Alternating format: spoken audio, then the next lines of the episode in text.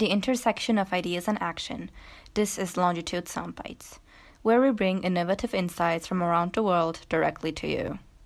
I am Longitude Fellow Zehra Karakulic from Tilburg University, and today I will be presenting a soundbite by Fatma Nur Erdogan, managing partner at IPPA Communications, and she will be speaking to us about the importance of developing a presence and the impact it can have on one's career and open up new doors in your work. Hi,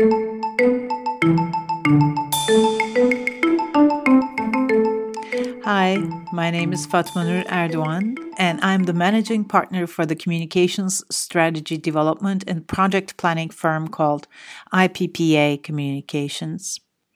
The theme of this episode is about developing a presence. In today's world, having a presence is perhaps one of the most critical success factors.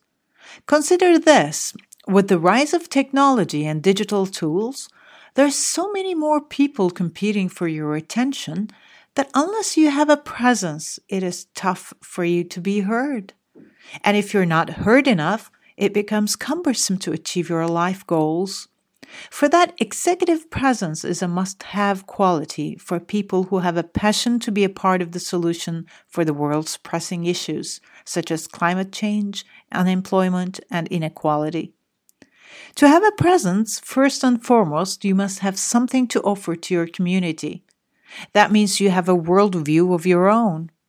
That also means you have a solution that is at least slightly better than what is currently being offered.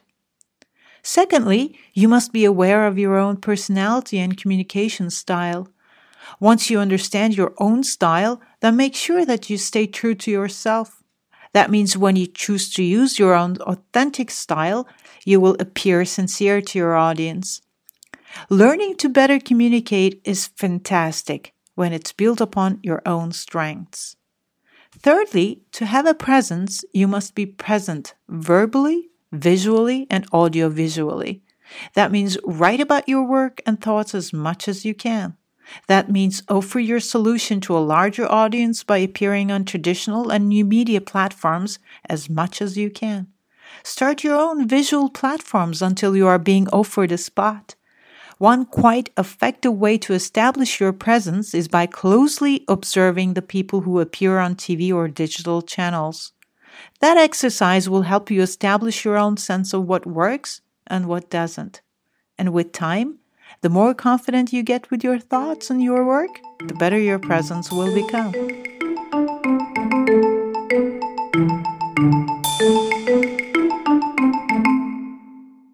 Thank you, Fatma Nur, for your valuable insights. Now that most education has become online, having a presence outside work and university has also completely changed by getting digital and new opportunities had to rise for students to involve in activities outside classes. Longitude.site is the best example for this.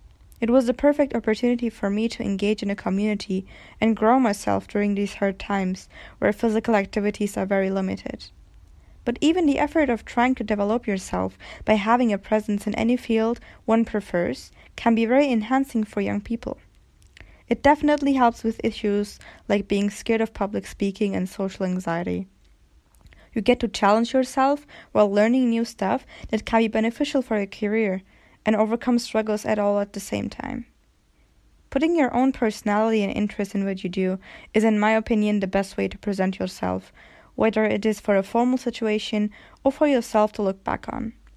And even though I'll continue to learn more and engage with Longitude.site, I also can't wait to attend dance classes again, join conferences, and maybe even start a club myself for other students interested in building a presence that also reflects their interest.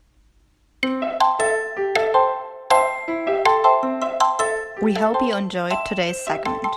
Please feel free to share your thoughts over social media and in the comments, or write to us at podcast at longitude.site. We would love to hear from you. Please join us next time for more unique insights on Longitude Soundbites.